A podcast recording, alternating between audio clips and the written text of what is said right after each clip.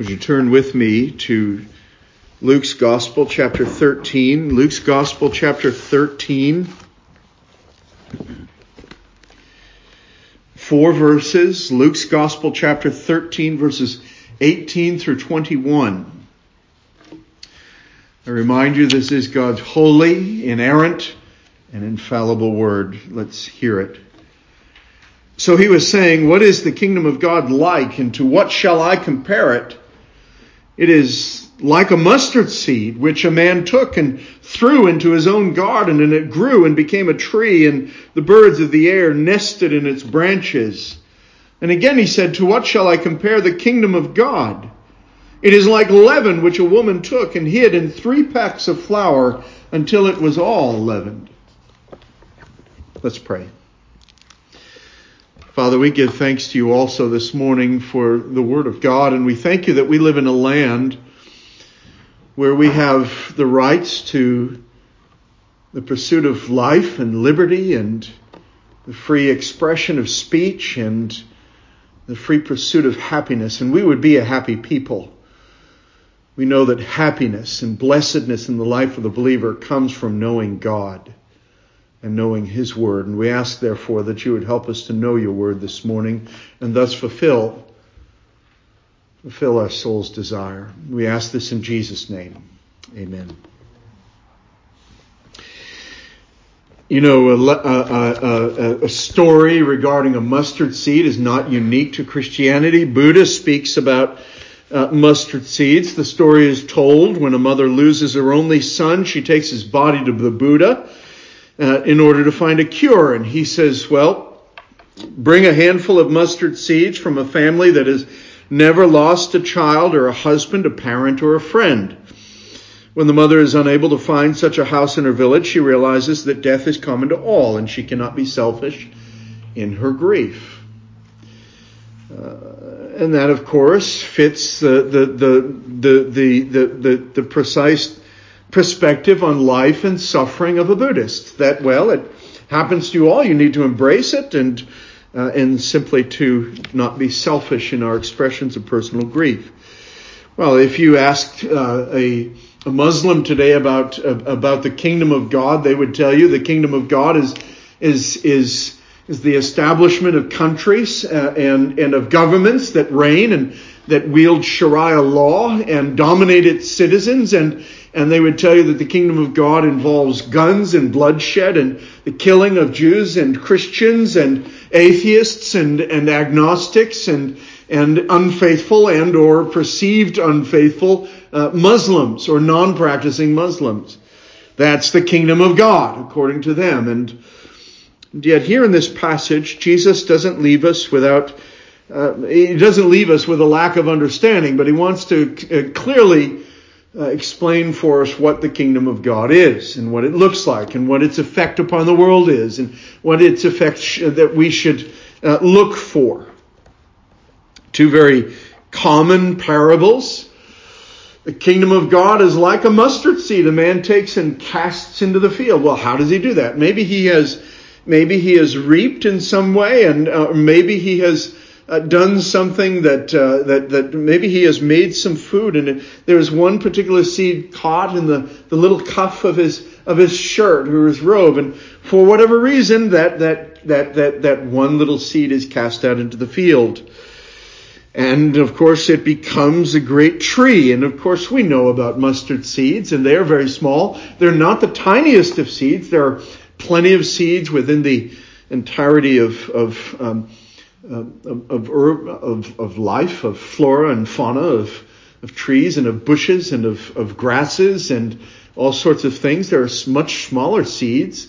Uh, we could get into the minutia of what is the smallest seed, but perhaps the, the smallest usable seed in that agrarian society was the seed of a mustard uh, tree or bush. And they grow, we're told, anywhere as high as 8 to 12 feet, or if left untended. Perhaps they can grow a little further. Uh, I have uh, a, um, a, pussy willow in my backyard, and, and there was a time when it was very, very small. And we have neighbors that have not watched it nor cut it for many, many, many years. Now it's it's it's at least 20 feet high, well, 18 feet high. It's grown far beyond its, its natural outreach or, or reach. And here is, here is a mustard seed. And a farmer goes out into his field, he takes one seed and he casts it out there.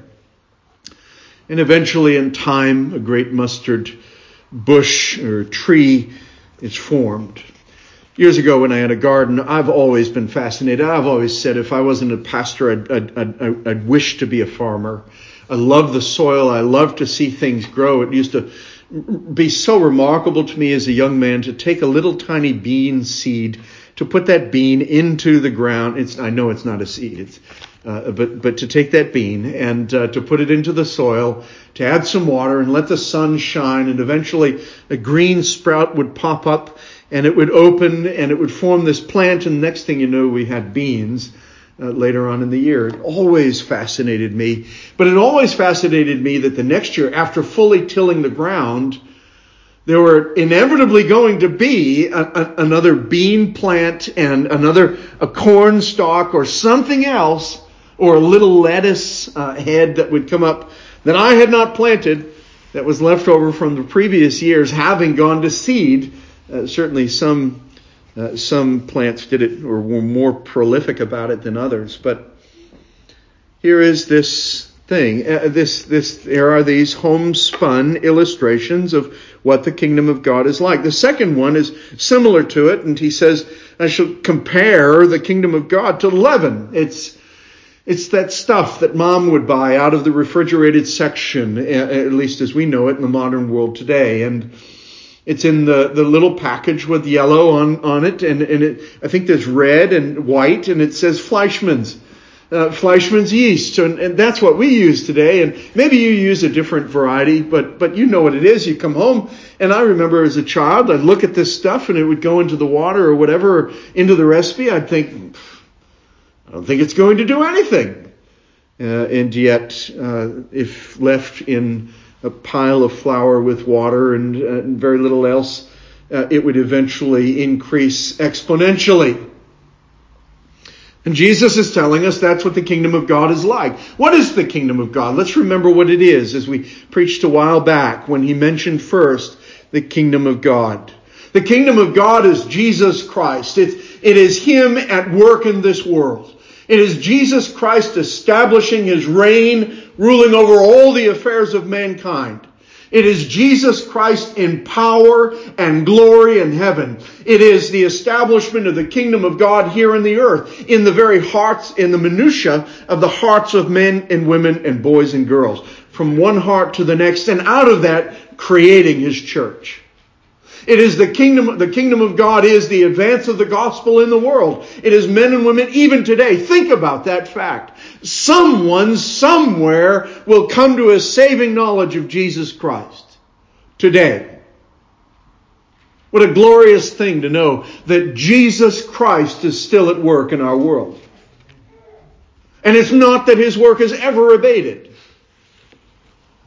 He is about the work of saving souls. He is about the work of proclaiming the, the, the, the, name of God. He is, he is about the work of glorifying His Father. And the Father is about the work of glorifying and lifting up the Son.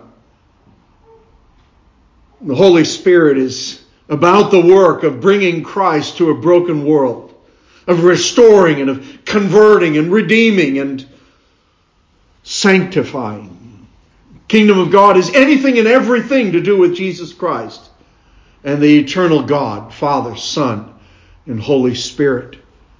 And the church of God, the church of God is at least one particular agent of God's work in this world. It's not the exclusive agent. God is pleased to work in whatever way he, he deems worthy. He, he, will accomplish all his holy will, with or without the church. You and I are simply participants in it, and I hope that you see, even within the context of this passage and, and, and, and of these particular wonderful illustrations of what the kingdom of God is like, that mankind really does little. We are instruments, we are agents of God's mercy and of grace in this world, but God is the one who does it all.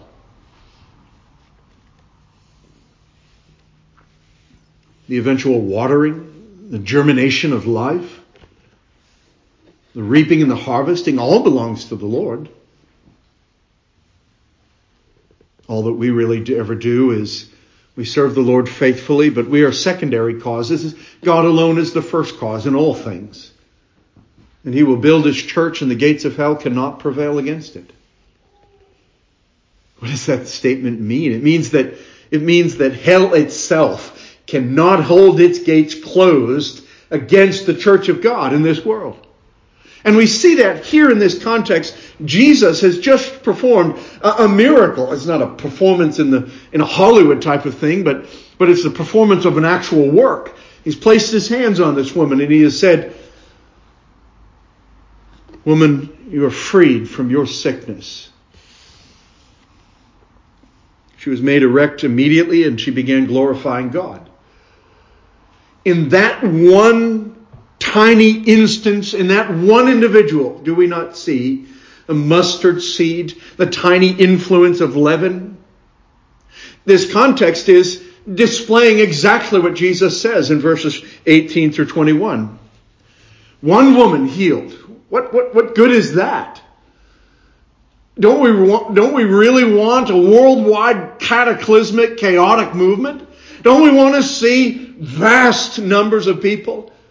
Uh, don't we live in an evangelical world that says, according to one of the great leaders of the evangelical church down in the South, a man by the name of Andy Stanley says that churches like this have no purpose for existing and that we are in fact causing you harm by not creating around you a megachurch.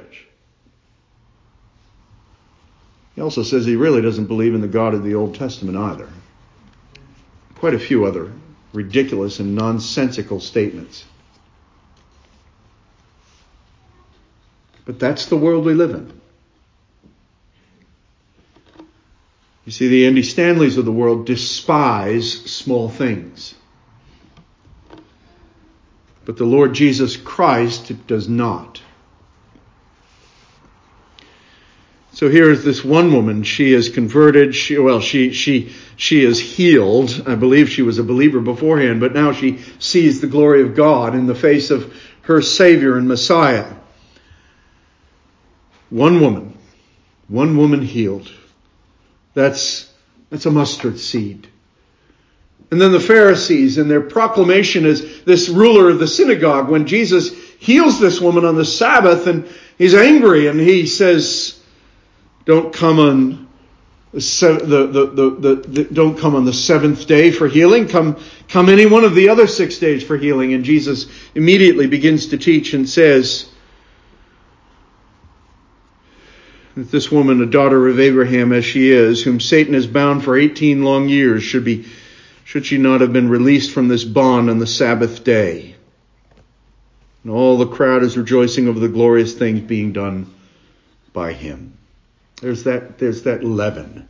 It's burgeoning up and the crowds glorify God. Well, that's the connection to the text. That's the context in which this passage comes to us. There's a significant connection here too, I think, by way of introduction. Uh, there's, there's this wonderful demonstration of the, uh, through common, ordinary language. The kingdom of God is like, like the baking of bread. The kingdom of God is like planting a small seed in the garden. Isn't there something homely and, and delightful and heartwarming about such illustrations where, where God comes in, in Calvin's language and, and he speaks to us in baby talk? I, I need that kind of baby talk.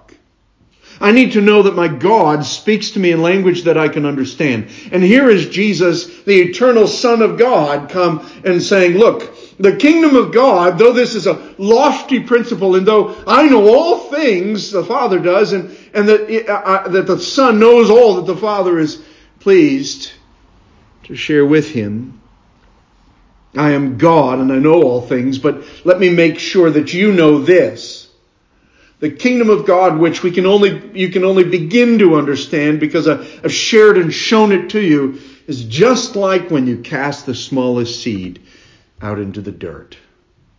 And it's also just like the bread that you bake.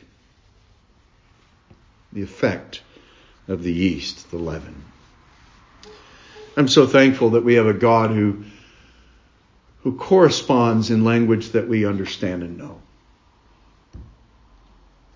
He's not like the God who men and women for generations sat in churches and heard none of the language in their own language, that the worship that was observed could not be engaged in. The church was corrupt, and those who were in charge were corrupt and filled with sin, contradicted the very word of God in the dark ages of the church were ongoing for hundreds of years when men and women, boys and girls, could simp- all that they could do was go into a, a building they did not recognize, that they would only dirty with their, their feet, brought in from the soil of the fields. They heard language in the worship service they did not understand because it was in Latin. They observed only because there was a metal grate in front. Only the priest could partake of the sacraments. The church would not allow them to have the Word of God in their homes, nor for the Word of God to be read in the vernacular. Dear friends, we need to recognize the privileges that we have here in America, here in our present world, and we need to go home and read our Bibles. And to stop treating it like Bible reading is a chore, like Bible reading is a hard thing to do. We are to delight in the Word of God, to mutter over it day and night, as the psalmist says. To find that we don't live by bread alone, but rather by every word that proceeds out of the mouth of our God. Well, these disciples that were following Jesus needed to understand the significance of what he had just done. He had healed one woman and he had interacted with and rebuked the ruler of the synagogue in one place, one geographical region, one congregation affected by this, and that's all. Just a few people. He's making his way to Jerusalem still. But he wants his people to know certain things about the kingdom of God. There are similar illustrations here in this passage about the outworkings of the kingdom of God. This woman is very much like what Christ does day by day in all the various things that he is doing and the things that he is teaching. And it also proves and shows that Jesus and the power of Christ wrought in this woman's healing that he himself is an agent of the kingdom creation. He is the one who has been sent into the world to begin to bring about the kingdom of God and its creation in our world. There's also, I think, a, a significant connection between the reactions of this ruler of the synagogue and of the people and of unbelievers in Jesus' generation, and that there are implications here about the work of Christ and the work of the church. What, what Jesus did may seem insignificant, but it is not. One person is healed, but it's its universal implications are significant. He's come to seek and save that which is lost. He's come to heal the broken and the hurting. Christ Jesus in his power can heal you, which is what we said last week. We also need to recognize the opposition, the sheer immensity of what Jesus is up against, could lead observers to conclude that well, the little efforts that we have in the group of 15 or 20 individuals, here we are around Jesus, that's not very much. How can we affect, how can we bring about the change this world most needs? I was interacting with a friend last night. I shared something in, in, uh, uh in on social media, and she she immediately took umbrage and uh, um, I had to affirm for her very clearly in no uncertain terms that no, this world does not need the change, the kind of change that we hear about on the news and, and in written form and on radio and all over everywhere that people are discussing. What we need to do is throw out the system and start all over again. What we need is Jesus Christ.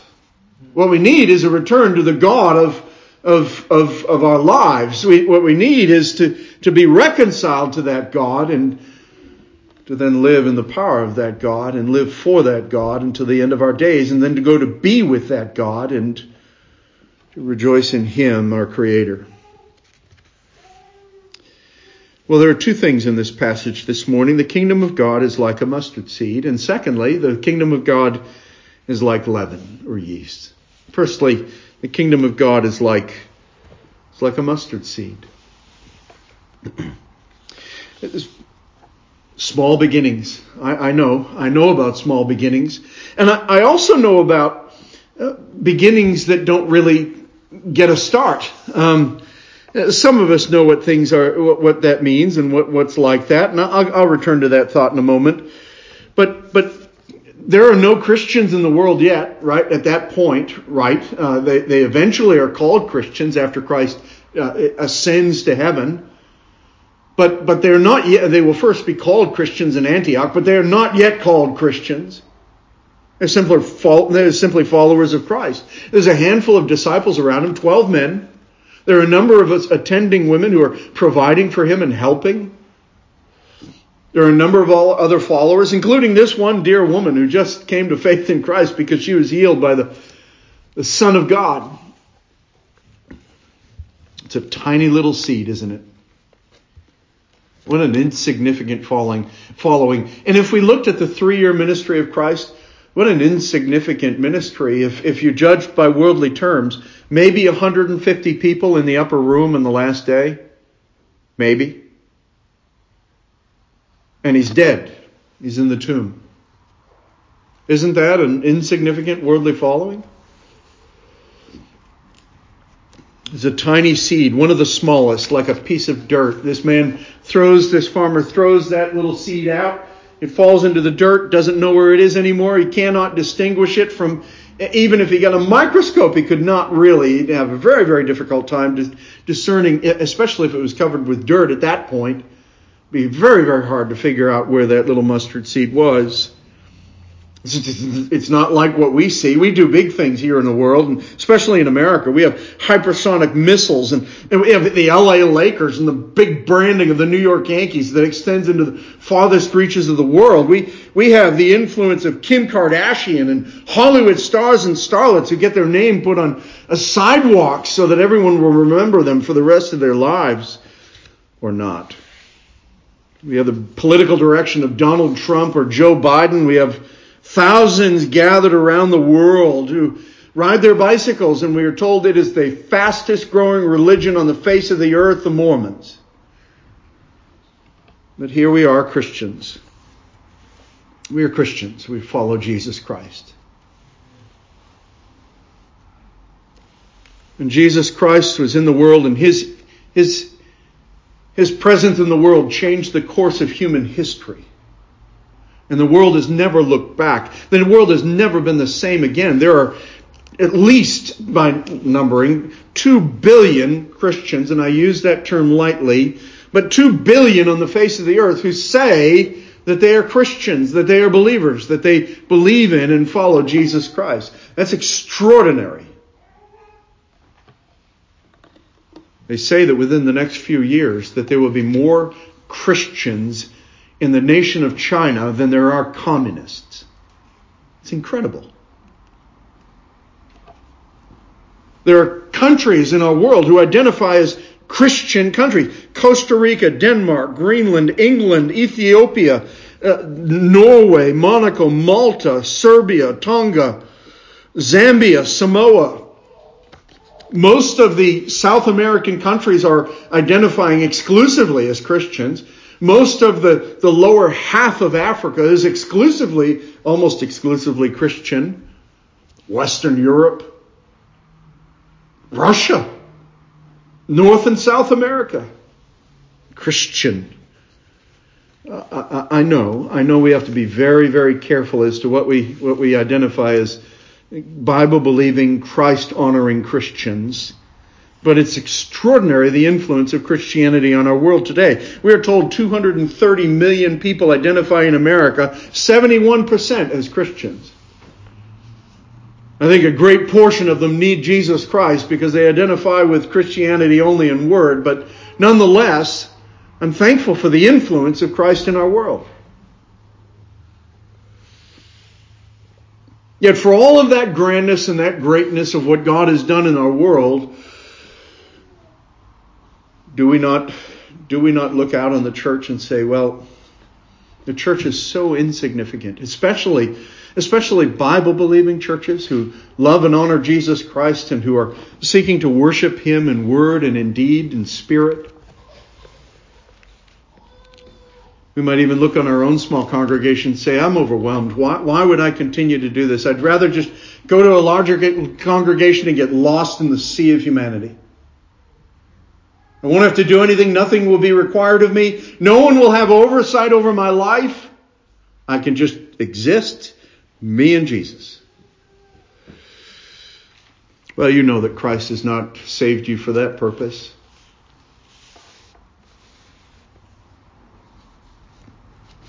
Some of us as Christians, we, we, we, we dream big and we, we long for greater things and we pray for greater things and we ask the Lord to do remarkable works, things that extend far beyond anything we could even ask or think or imagine. And we want the church of God to grow and to be thriving and, and, and, and for God's church to be made full. And yet we have a God who loves the small things too. A God who does not despise small things, such as congregations like this. Many years ago, I served and began to work and start a congregation and plant a church out in the Berkshires, and that work just it just simply never really took root. And God was pleased to move us down here into Springfield, and we're thankful to be here. And I look back on those years and I think, why did the Lord lead us there? For many years I did. And my family and I were greatly grieved over the work that failed and longed for something different and more. But we came down and we began a work in this area and the day, the days were small days and small gatherings on uh, the Howard Johnsons on Boston Road and yet here we are many years later and dear friends are in this congregation who, from many, many, many years ago now, have grown up and have become part of this congregation. And I can't look back and say, Lord, what were you doing? I, I can see it. It's extraordinary. It's extraordinary how the Lord uses what seems so insignificant and even failures. And He brings fruit to bear from it. Because he is a God who has an attention to, to small things. He has an eye for small things. And he leads his people out into the world to do small things that will have a momentous and extraordinary impact. I look at what the Lord has done here and I can't help but say, Oh Lord, you work wonderfully. Oh Lord, your work is mysterious and glorious. I thank God for the people that He has led here to this congregation. And even despite the failure of the work in the Berkshires many years ago, I was thrilled to sit in a living room to see two small children at that point and to sit with a young man and his wife and another young man and rejoice together in the things of the Lord and how the Lord had grown, their, grown them in the Christian faith and how they had become different in the course of their lives and uh, had come to be convicted about the things of the Lord and desired a solid Bible believing church. And, and now here they are and they haven't looked back. One is our church treasurer, the other puts us on the computer and on the internet every week. And very beloved and important part of this congregation, all of them.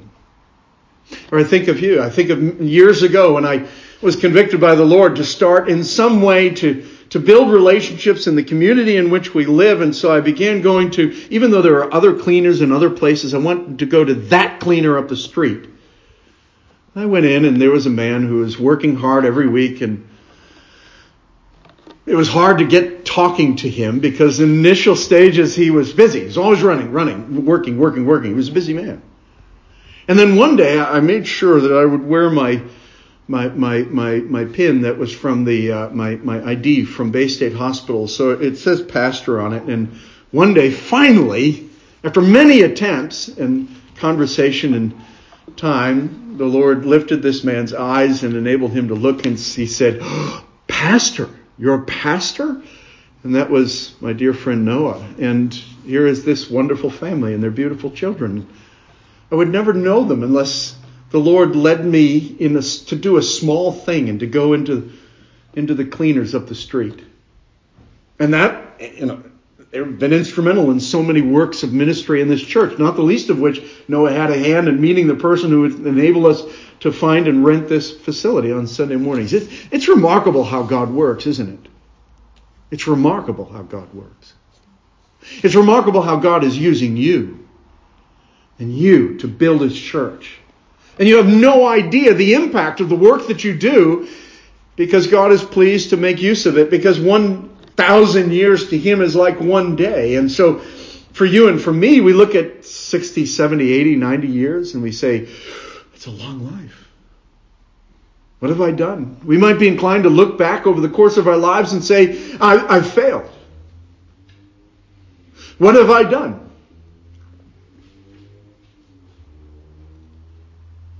What, what fruit bearing in my life is evident for all to see? Will I stand before the Lord and be ashamed? I've shared the gospel with a few people. I've got a handful of friends who know the Lord. I've gone to church each week, but what have I done for the King of Kings, the Lord of glory? Our God is a God who loves and delights in doing extraordinarily more through our small things that we do for Him that our minds simply cannot contain nor understand. The Lord has raised up families and children who believe in Christ because of you. The Lord has raised up little ones in the congregation because you've taught Sunday school or you have taken them into your home and befriended them. The Lord has used you in some way to steel the backbone of a young man or a young woman and, and to stand up straight in the world and believe in Christ and, and not forsake the Lord when faced with pressures because you are an example to them. The Lord has used what little you have put into the plate on Sunday mornings and the bills were paid and the church existed and the work of the ministry went on because the Lord was pleased to take small things and he was pleased with the small things that you have done for him. It's not an excuse to be stingy with the Lord in any way, whether in the use of our gifts and uh, of whatever form they may take. But in recognizing how very small we are, we need to recognize also that God, our great and our big and our glorious and beautiful God, is pleased to do, and He loves is pleased to work his work through small things. Zechariah says that we should not despise the day of doing small things.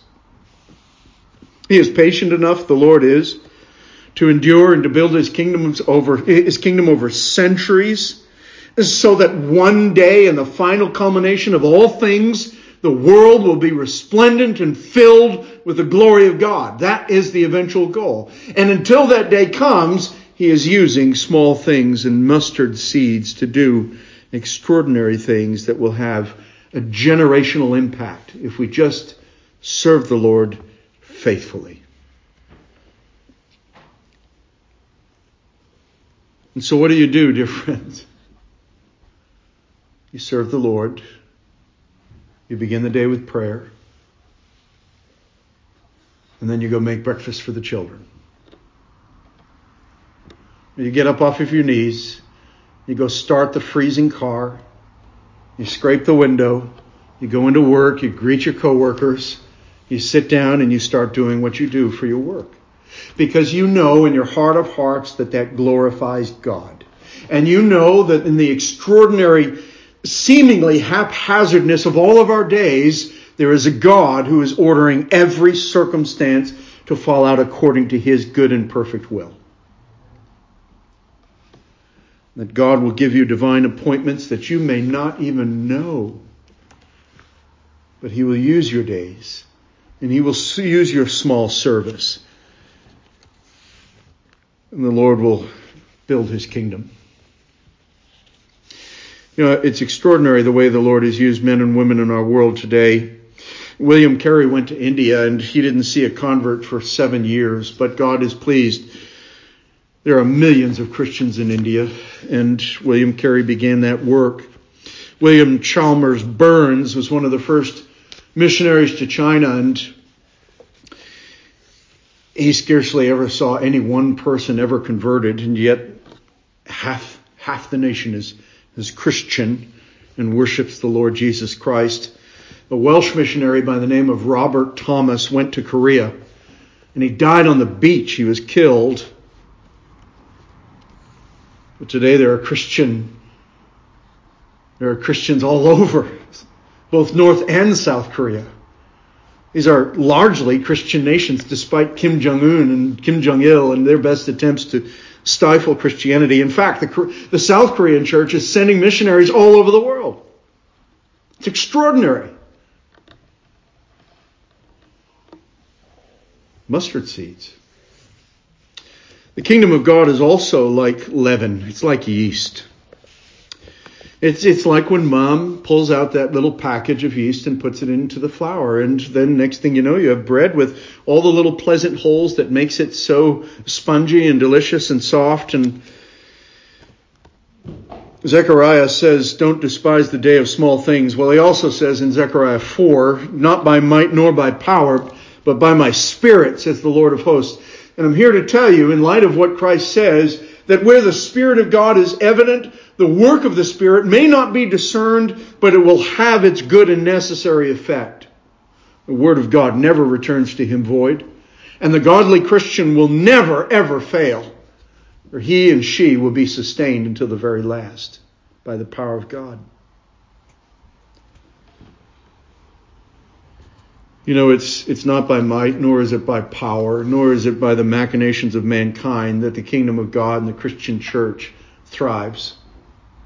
Friedrich Schleiermacher looked around his world in German, in, in German higher critical uh, days of the late 18th century, early 19th century, and he was determined that what, what Christianity needed was a reinvention of, of their ideals and uh, to become more appealing to the world. And so what he did was he, he made it far more about emotion. He's the father of liberal Christianity today. And he wrote something called, a, a, and I forget the first part of it, but, but a treatise or a series of treatises or, or questions or statements to, to Christianity's detractors or Christianity's modern detractors in leading people into a, a more feelings based uh, and mystical approach to Christ, he led people ultimately away from Christ. And he is the father of the modern liberal churches today that have no fruit over which the doors are, are declared Ichabod, for the glory of the Lord has departed these congregations. They have no use for the word of God. They do a great program and they have a wonderful fall festival. But the power of Jesus Christ is not present there. And the Word of God is not lifted up against the world.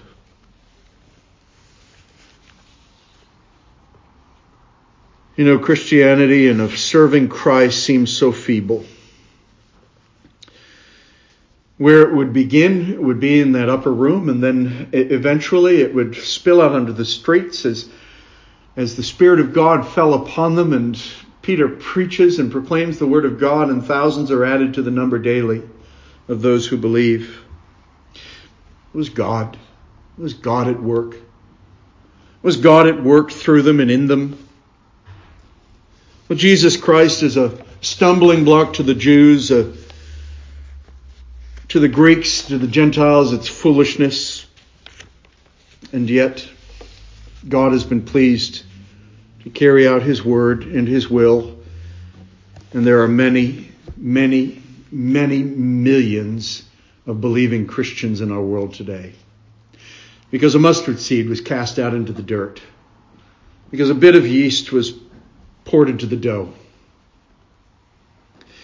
Now, I want to make a practical application for all of you from this text and for me this morning. We've been living the Christian life, many of us, for a long time. And many of us have come to, through the course of our days, and, and we have been living for the Lord, and we we look around us and we look at other Christians and maybe we look at other believers and say, they are so much more mature than I am. And I look at my life and I've gone through so much and I've had so many opportunities that the Lord has given to me. And yet here I am. I am still struggling with besetting sins. I am still struggling so much to live as a believer in the world. And when I have an opportunity to share the gospel, I stammer and I struggle.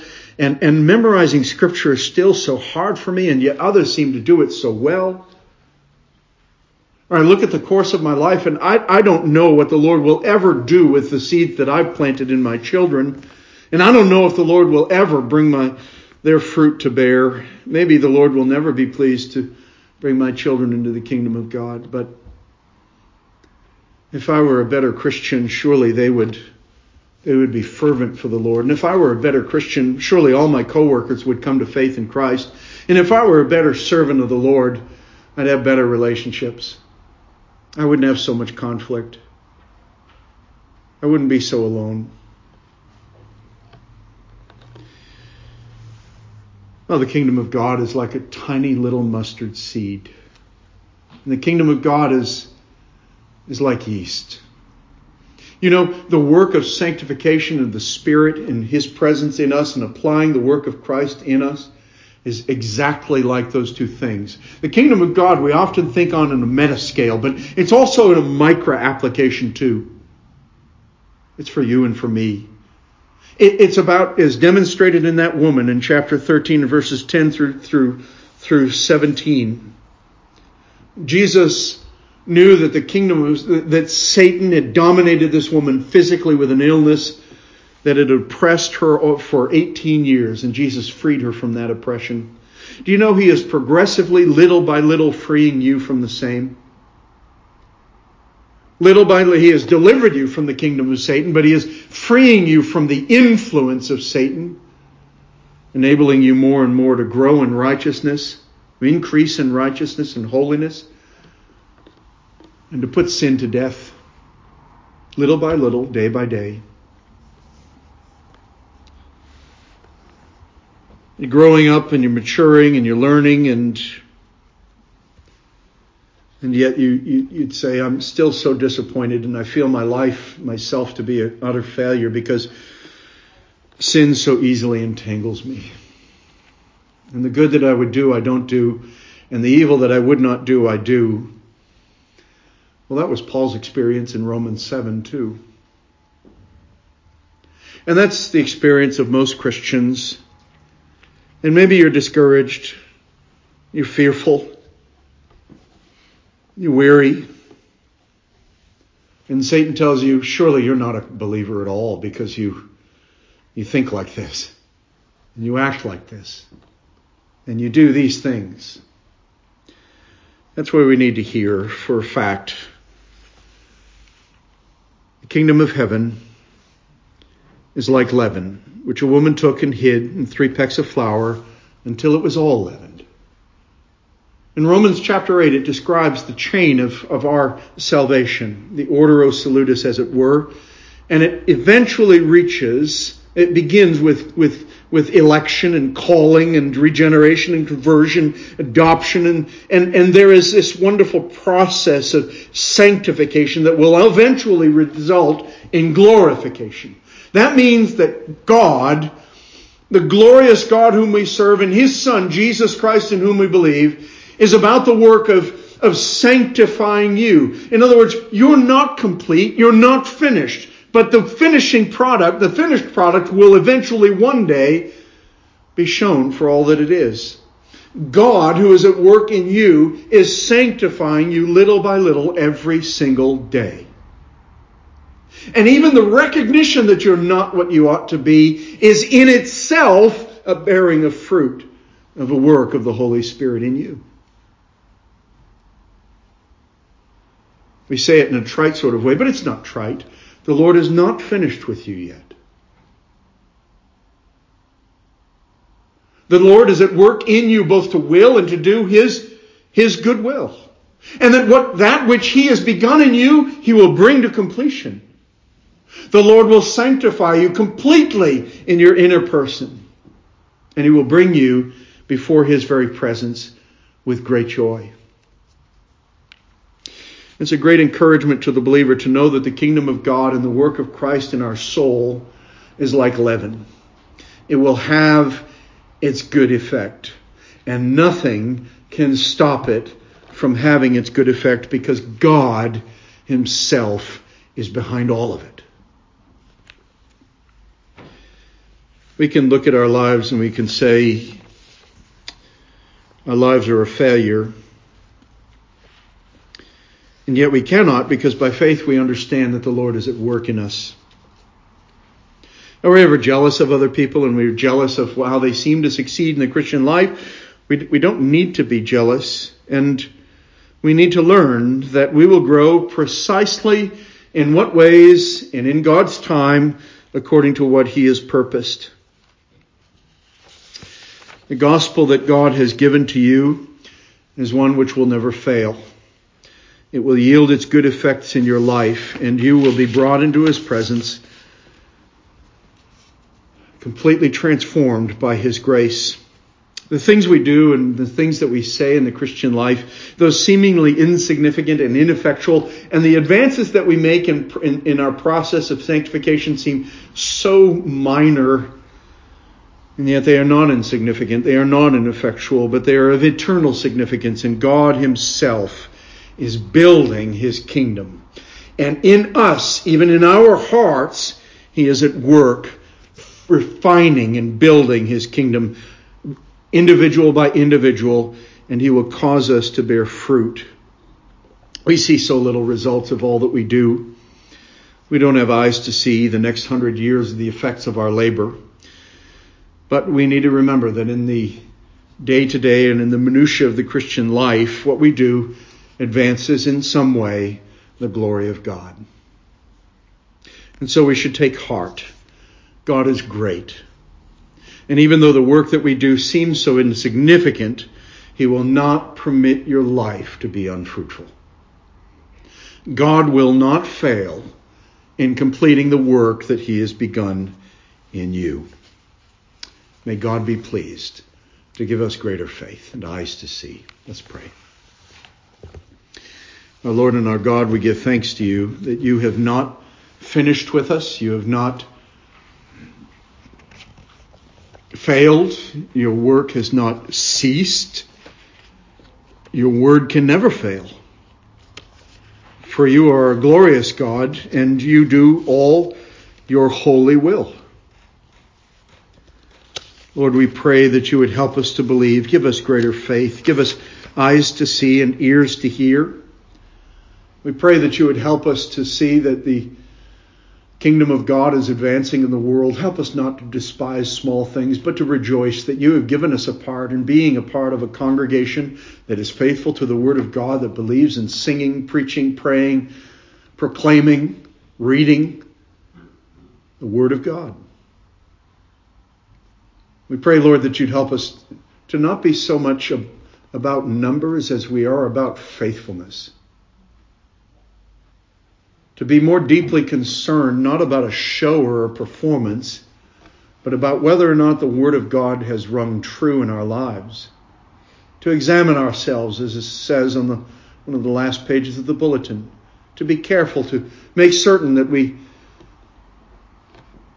are in the Lord Help us, Lord, to work out our salvation with fear and trembling, but also to be rejoicing greatly in the God who is not finished with us yet, and in the God who does extraordinary things through the beginnings of small things. O oh Lord, do not withdraw your Spirit from us, but be pleased, O oh God, to continue to advance the power of Christ in our lives, despite any beachheads that are raised up or any obstructions. Lord, we pray that you would not let anything obstruct your word. Accomplish in us what is pleasing in your sight. Continue that work in us which you have begun. O Holy Spirit of God, we yield to you. In Jesus' name, amen. Would you stand with me and sing what it, uh, uh, we gather together on page 8 of your worship bulletin?